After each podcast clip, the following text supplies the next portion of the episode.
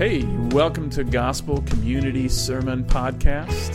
Thanks for listening in. We hope that uh, you enjoy what you hear and that we handle the word faithfully. We'd invite you, if you have any questions or want to attend a service, to visit www.gcctroy.com.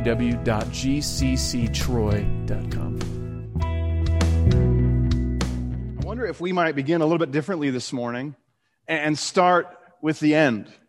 Because here we are at the end of the epistle to First Peter, or the First Peter's epistle to the believers in Asia Minor, and he, he's concluding this epistle. And listen to how he wraps it up. He says, By Silvanus, in verse 12, a faithful brother, as I regard him, I have written briefly to you, exhorting and declaring that this is the true grace of God. Stand firm in it. She who is at Babylon, who is likewise chosen, sends you greetings, and so does Mark, my son. Greet one another with the kiss of love. Peace to all of you who are in Christ. See, Peter does a few th- different things. Peter does a few different things here. He starts off, he's saying, This is by Silvanus. He's this guy. He's kind of my secretary. He's writing this thing out. He says, Hi, I'm writing from Babylon, which isn't really Babylon, it's Rome. Uh, but at the end, he says what's most important. Peter calls us to stand in God's true grace. As he closes up his epistle, the most important thing that he can put our hands on is that we would stand firm in the grace of God. You know, we were at the ocean a couple weeks ago, and, and I tried to stand there firm and, and, and just having your feet in the water as the sand is kind of washing out from underneath your feet and under between your toes. And it's an interesting thing when you try to shut your eyes, you can find yourself kind of losing your equilibrium, losing your balance as you stand there. It's this weird thing. Your inner ear knows what balance is and it knows everything. But as your feet are experiencing the washing of the water and as your toes are seeing, feeling that sand kind of wash out from underneath your feet, uh, your senses kind of start to question themselves and you start to kind of lose your equilibrium, as it were. Suddenly, our body's falling over and we look like an idiot there in the ocean, falling over for no good reason. See, sometimes I wonder if we fail to stand in our Christian faith because we've questioned those things that are most trustworthy. Because we've questioned those things that are most true, that are most uh, right and good. We've, we've learned to kind of walk away from those things, and we're trying to trust our senses rather than trust what we know to be right. Here's our big idea this morning God will graciously exalt those who humbly trust him. You believe that this morning? No matter what the world throws at you, no matter what life brings to your doorstep, God will graciously exalt those who humbly trust Him. And I'm going to see this in three different phases in our passage. First, we are to humble ourselves so that we can be exalted in verses 6 through 7. And then in verses 8 through 9, we're to be sober minded so the devil doesn't destroy us. And then finally, verses 10 through 11, that the God of dominion will establish those who are faithful, who retain their faith. See, I wonder if we wouldn't have a more pressing word this morning given to us, given the, the light of everything that's happened in the last two years, the, the pressures that we feel on our souls and in our lives, what would be more pertinent than for us to be called to stand firm in God's grace? And so as we dig into 1 Peter chapter 5, I expect that the Lord has a word for us in his scriptures that the Lord wants to speak to our hearts and our minds and our thoughts and our desires so that he would shape and form us. So here we go. Verses 6 and 7. Humble yourselves so you can be exalted. Look at 1 Peter 5, verse 6. Humble yourselves, therefore, under the mighty hand of God, so that at the proper time he may exalt you, casting all your anxieties on him because he cares for you. See, before we get too far, we want to remember that what Peter has just told us in the last section. Remember in verses one through five, he's got this call to elders and he's got this call to the younger. And then he sums it up in verse five and he's calling all of us to humility. And he's saying, but God opposes the proud, but gives grace to the humble. And this is a quotation from the Proverbs. And what we have in front of us here this morning is likely an exposition from that passage as Peter's kind of unpacking the fullness of what that means. God is going to oppose those those who are proud, but what does it mean for us to walk in humility? What does it mean for us to receive grace as we put on humility in Christ? Peter wants to draw this out for us. He, first thing he says is that God's hand is mighty to exalt. See, our proper humility is under God's mighty hand. That's what he says there in verse 6, right? If you're familiar with the work of Carl Sagan, Carl Sagan uh, was kind of an atheistic, kind of science, science person. That makes me sound less intelligent when I say it that way. He's a science guy, not Bill Nye, he's a different one, right? Carl Sagan was this philosopher, this uh, scientist. And he wanted to, to bring about humility by decentralizing man. And so he would walk through this exercise where he would say, Wait, we once thought we were the center of the universe, and then Galileo misproved that, disproved that.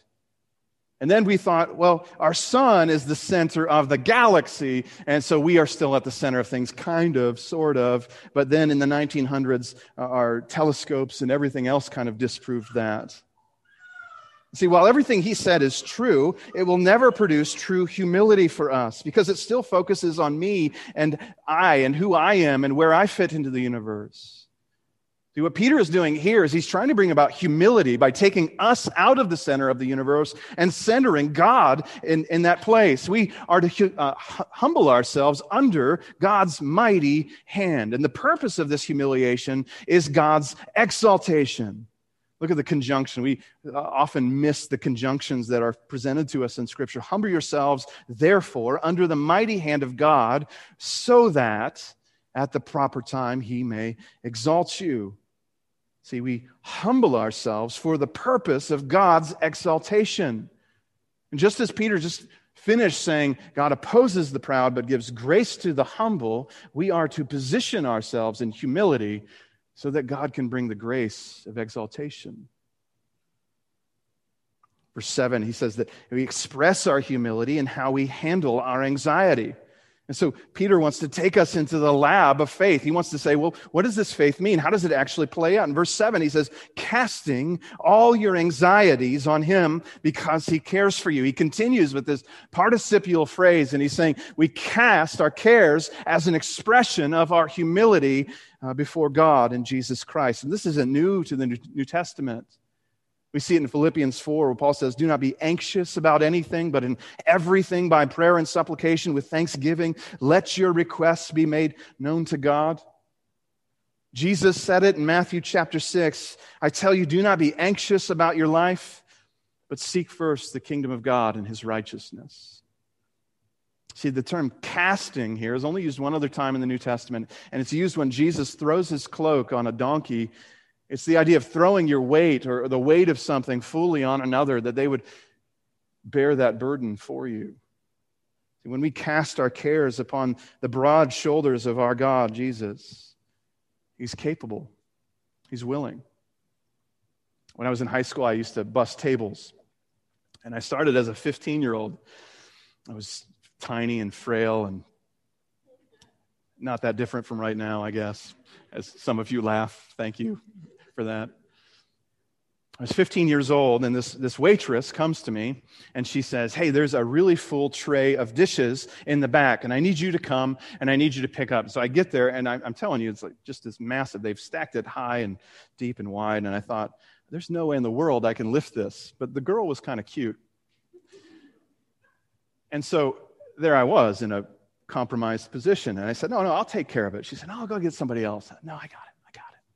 So I bent down and, and I tried to put it on my shoulder and I tried to stand up and I couldn't get above a certain height and I just fell backwards, you know.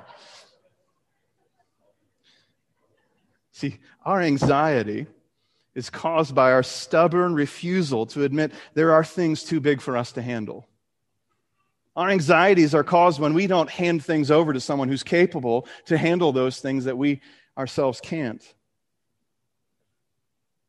Notice the foundation of all of this at the end of verse 7. See, we can cast our anxieties on him because God cares for us.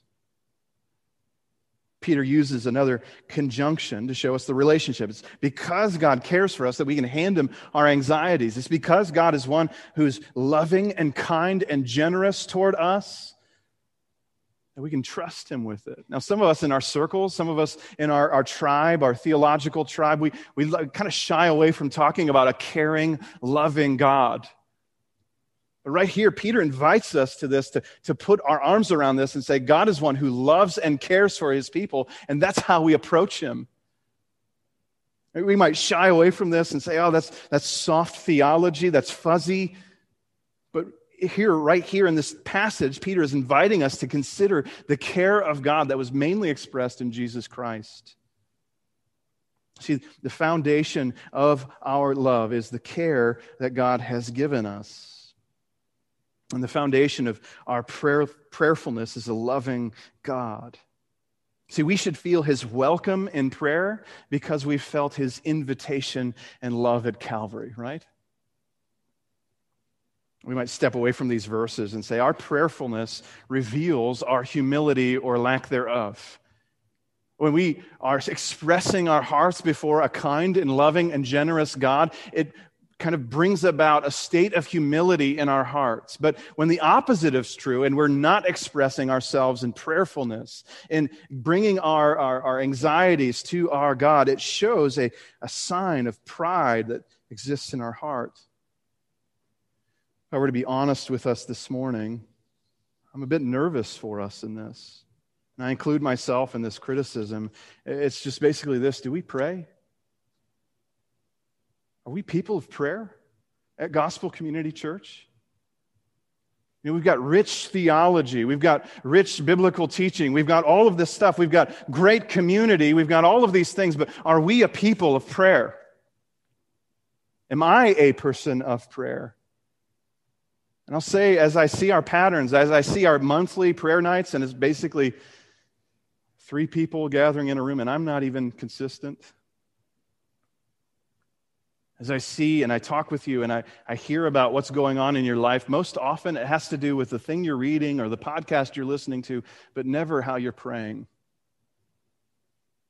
I think we have a, a way for us to grow here and to see it translate in rich humility before our God. See, I wonder often if we're content to be prayerless because we think we're too busy to pray and what Peter's inviting us to is, is a recognition that we're not too busy to pray, it's we're too proud to pray.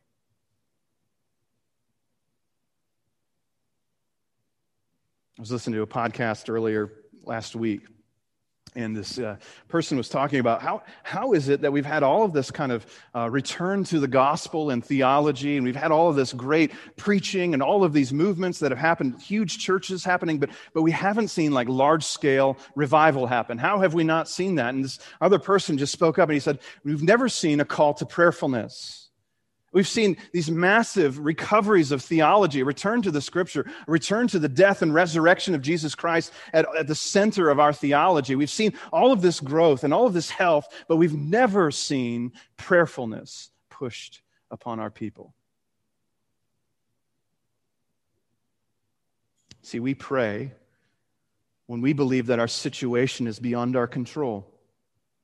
See, our prayer is, is a pushing away from our self reliance. It's an acknowledgement that I'm not capable to address the things that are in my life, that I just fundamentally don't have the ability. I love what John Piper writes, and it's on the screen in front of us. He wrote a, bo- a book about mission called Let the Nations Be Glad. And Micah, if you want to pull that up for us, Piper says this Probably the number one reason prayer malfunctions in the hands of believers is that we try to turn a wartime walkie talkie into a domestic intercom. Until you know that life is war, you cannot know what prayer is for.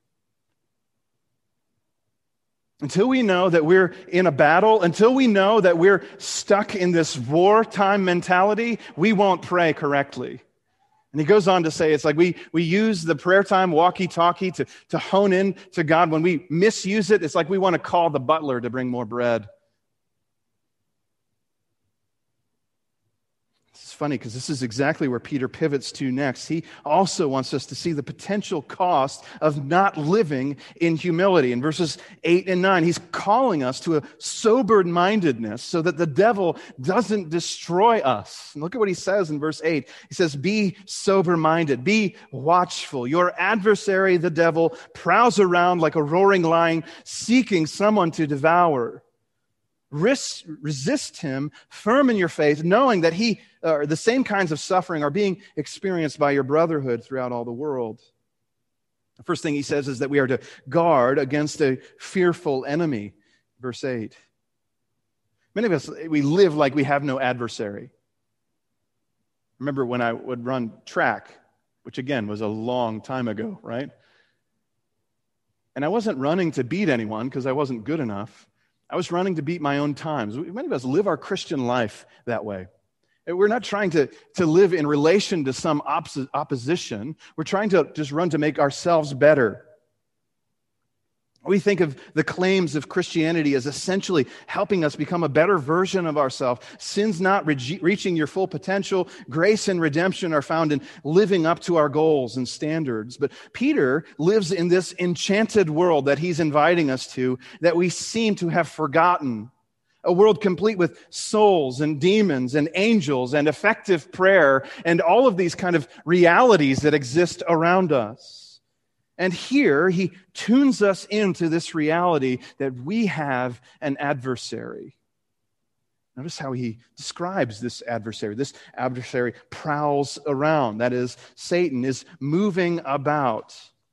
He's not content with yesterday's kill. He doesn't wait for the prey to come to him. He is in pursuit. And we need to talk about this for a little bit, right? Just clear this up.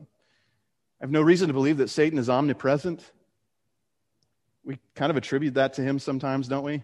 He's localized. He's a person who's in a place at a time. Uh, that's what he is. He's not like God in this way. The idea that the devil is himself tempting us may or may not be true, but the machinations of Satan, his worldly wisdom and fleshly desire, those things that he's brought into the world, those are the things that we see most often, right? The flesh James tells us, is the, the course of so much of our temptation. So he prowls around. He's the one who's pursuing his prey. The second thing he tells us is that he devours. Now, how does Satan devour? It's worth noting that Peter follows this phrase in chapter or in verse 8. In verse 9, he calls us to be firm in our faith. It's the evil one who um, Jesus says in Matthew 13 that comes to steal, and destroy. He snatches away what has been sown in the heart, the gospel. It's Satan who blinds the minds of the unbelieving in 2 Corinthians 4.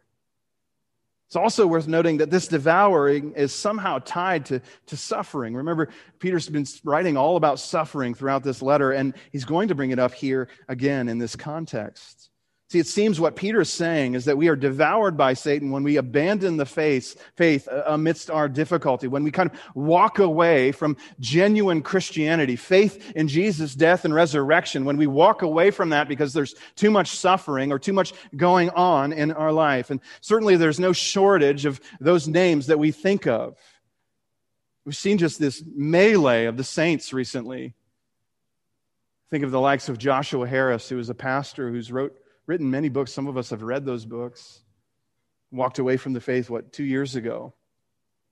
On a more popular level, the YouTubers, Rhett and Link, it's been kind of publicized how they've walked away from the faith. See, the truth is that uh, we leave the faith when we, we never had it, when it was never really genuine, because genuine faith perseveres. That's what Paul tells us in Philippians 1. He who began a good work in you will be faithful to bring it to completion. And so what we see is those people who have false conversion experiences kind of abandoning or leaving the faith. And, and we see the destruction that's happening so often. But I wonder if Peter's kind of addressing something a little bit differently here. He tells us in verse 9 that we should resist the devil as others have done. And how does he say to do that? With, with faith. Resist him, firm in your faith. He, we resist Satan's plans to devour us by staying true to the faith once for all handed down to the saints. And Paul says the same thing. He, he finishes his epistle to the Ephesians and he tells them to put on this armor of God that they might stand against their true enemy, which isn't the, the person they disagree with or the politician or, or the Jew or whoever else it was. The, the true enemy that they were dealing with was the powers and authorities. And when he says we take up our stand against them, he calls us to put on the shield of faith to distinguish the arts or the darts of the evil one. In fact, brothers and sisters around the globe, throughout history, have been standing firm in their faith. Think about that for just a second. For 2,000 years, brothers and sisters in Christ have been standing firm in their faith, not abandoning. Even at the threat of loss of their life, they have been true to the one gospel. So you and I can do the same. See, I wonder if our view of Satan actually reveals our lack of humility. We have a, fairy tale vision of who Satan is, don't we? It's not really popular in modern circles to bring up the reality of Satan or who he is. It was uh, back in medieval times where uh, they would host these kind of Christian festivals in keeping with the Christian calendar. And what they would do is they would actually dress up and mock the devil. They would put on like tight red clothes and horns and have a little tail. That's where our modern picture of Satan came from. We have this picture today of, of Satan who's sitting on our right shoulder while the angel's on our left shoulder. And, and he's got the red garb with the pointy tail and the horns and whatnot. I don't think that really lines up with reality. See, our modern enlightened sensibilities make belief in Satan a matter of ignorance. And it's a shameful thing for us to actually speak up and say, we believe that there is an adversary who desires to destroy us or make us absolutely ineffective. But speaking openly about Satan is a sign of belief. Peter's opening call to humility and verse 8's call to be watchful are reasonable behaviors when you believe what he says to be true. If Satan is really prowling around looking for someone to destroy, we need to be watchful. We need to be speaking about this individual. See, I believe in a real individual named Satan. This Satan deceived Adam and Eve in the garden by these words. He said, Did God really say? And he's been doing the same thing for 2,000 years, deceiving. But Peter's last phrase here might be his most important. See, he's called us to have a genuine humil- humility as we we are to put on that action. He's made us aware of this adversary, the devil, and now he wants to turn our eyes to who God is. Look with me at verses 10 through 11.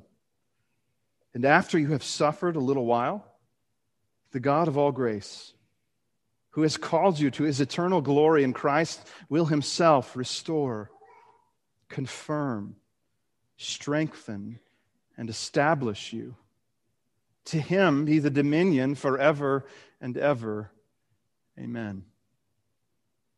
See, after suffering comes grace. After suffering comes grace. See, our suffering isn't to be relieved immediately. In fact, uh, the word that Peter uses here, while, it's, it's actually supplied by the translator. And so he's, he's saying when you experience just a little bit of suffering, it's not even temporal, it's, it's about the amount of suffering. When you've received a little bit of suffering, that's when the God of grace steps in.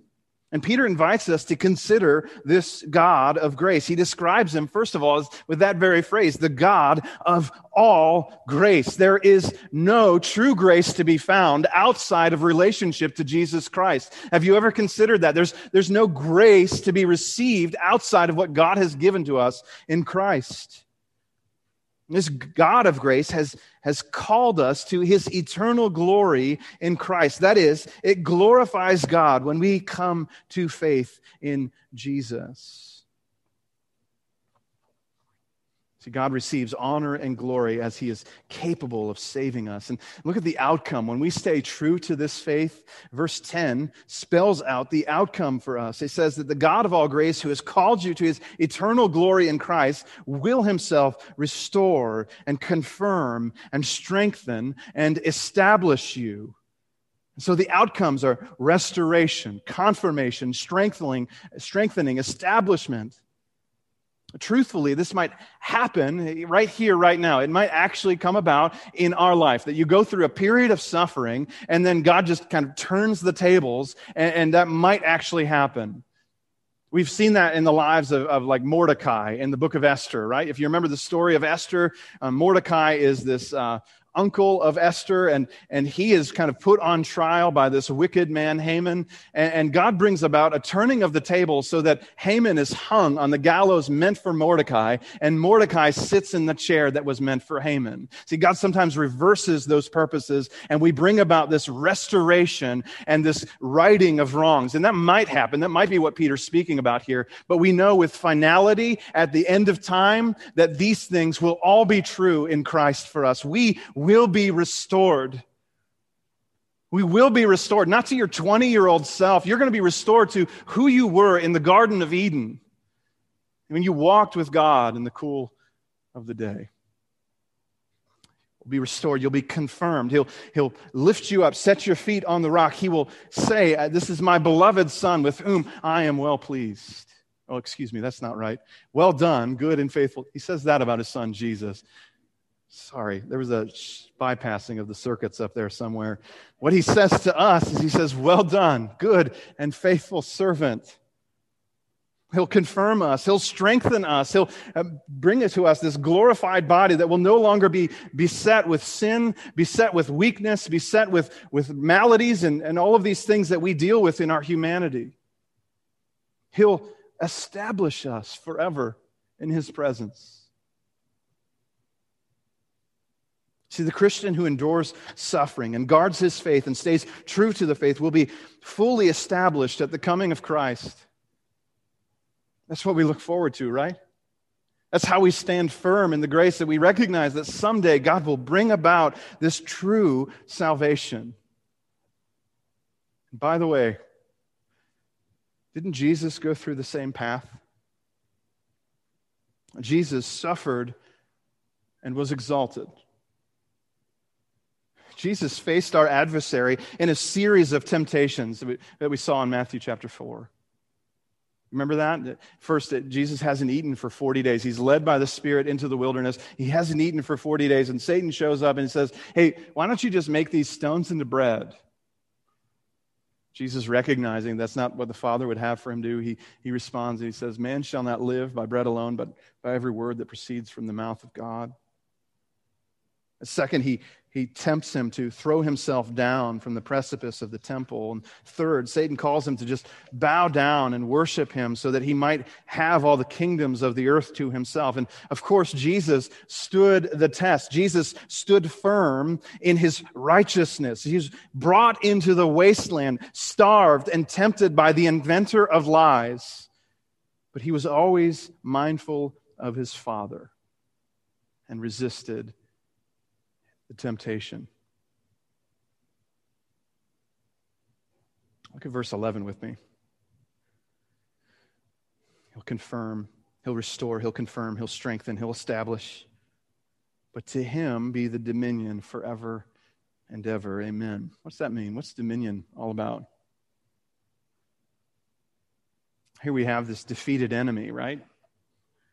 This adversary who prowls around like a roaring lion, looking for someone to devour. But Peter's reminding us that there's one who has true dominion. That Jesus, when he came and he laid down his life and was resurrected, he defeated all rule and authorities and powers. There's nothing that's not subject to him right now. And right now, what's happening is all the enemies are being gathered up. And someday, when Christ returns, he will establish his kingdom in full. Do you believe that this morning, that Jesus Christ has full dominion over everything? And he rules and reigns from his throne. That as he was resurrected, as, as he was going up in, in his ascension to the heavens, he, he says, All authority in heaven and on earth has been given to me. Is that your affirmation this morning? Because if that's true, I, I don't really have to worry about this adversary. I have to be watchful. I have to be awake. I don't have to worry. The fullness of grace is at our disposal. See, we humble ourselves because there is only one who can have true dominion. See, just as Satan is not in, living in humility right now, he's living as an adversary, living in rebellion against the dominion of God in Christ. We ourselves have a choice in front of us to embrace true humility. Do we want to submit ourselves to the God of dominion, or do we want to continue to be Lord, continue to embrace our, our pride before his throne? See, by his resurrection, by Jesus' resurrection, he has established his dominion for all time. In humbling ourselves, we push away from Satan's rebellion and we put our arms around the dominion of Jesus Christ. So here's the question for us this morning Are you proud? Are you a person that's marked by pride? Yesterday, I was doing some work in the yard and we have this tree that I've just ignored for like two years. I've just acted like it doesn't exist in my yard, right? And you can imagine then that it's all overgrown. It looks like something out of a Disney movie or something. It's all gnarly and twisted. Like you don't want to eat anything that comes off this tree, right? So this tree is overgrown. It's too many branches, and some branches it was so thick inside. Some branches actually uh, went down toward the ground, and in this this exercise in futility to try and get out into the light. And there were these creatures living in it. There's all kinds of spider webs and everything else, and I'm kind of trying to cut everything away because you just don't know what's been inside there. And what's notable, though, is on the outside, it was green. I mean, it looked like a healthy, vibrant tree. But when I stripped away all of this dead growth on the inside, it was brown. And all of the, the branches and everything else were leafless. See, some of us in our pride are, are trying to grow in all the wrong ways. We've, we've got branches growing in different directions. We've got all of this stuff that looks like vibrancy on the outside, but when you strip away all of the, all of the unhealth of it all, there's just something brown and dead on the inside. See, on the inside, there's so much dead growth. There's so much just contradiction and convolution that it's just hard to kind of strip it all away and see the tree for what it is. And I'm here today to tell us that, that the grace of God wants to strip away all of that false growth, all of that deadness, and bring about life in Christ. He wants to take away all of that self reliance, all of that prayerlessness, all of that anxiety that exists inside of us and he wants to replace it with humility of a rhythm of submission to him, of trust in him. I'm afraid. I'm afraid for us. I'm afraid for myself at times that, that we just embrace these patterns of, of knowledge and knowing, and, and we just our heads get ever bigger while our bodies are just atrophied, spiritually speaking. Not actually speaking. None of you have big heads, anyway. Well, some of you have big heads. Recognition is that we are people who are called to, to live in a constant rhythm with our God. And some of us put on the motions. Okay, we come here and we put on a smiling face and we go about our week and we do our things, but we don't actually live in a, a, a submission to the Lordship of Jesus Christ in regularity. We, we put on seasons of prayer and seasons of study and seasons of growth, but we don't live in this constant reliance upon Christ and his goodness. You feel like that? Maybe this morning, God's invitation to us this morning is to come to recognize that we are poor, wretched, blind, and naked, and to come to Christ and recognize that we ourselves are in need of God's grace today and tomorrow and the next day and the day after that, that we ourselves need renewal and resurrection with Jesus.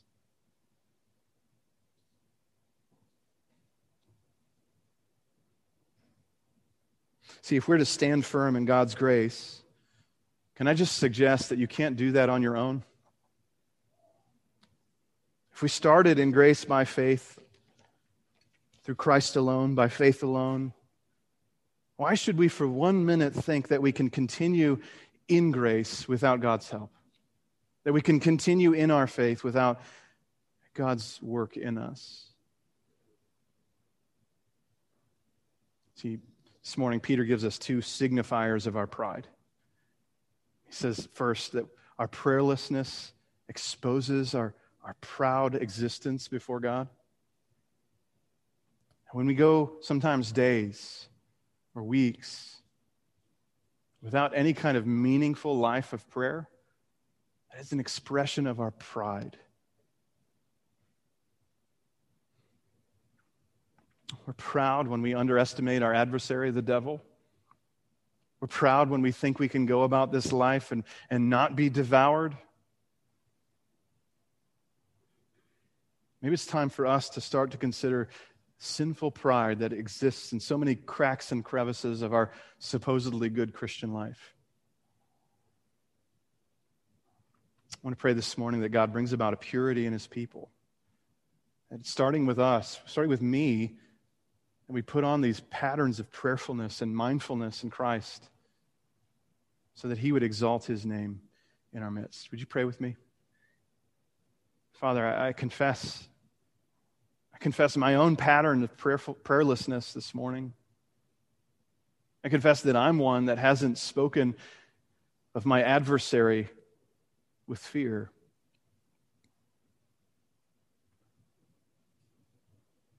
So, Lord, break us down. Allow us to see the existence of our pride,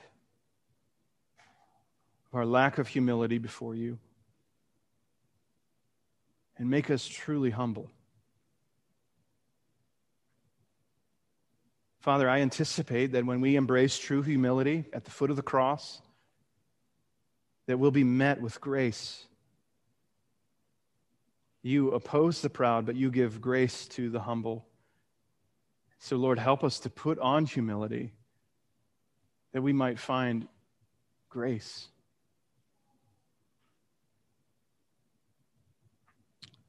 Pray these things in your Son's name. Amen.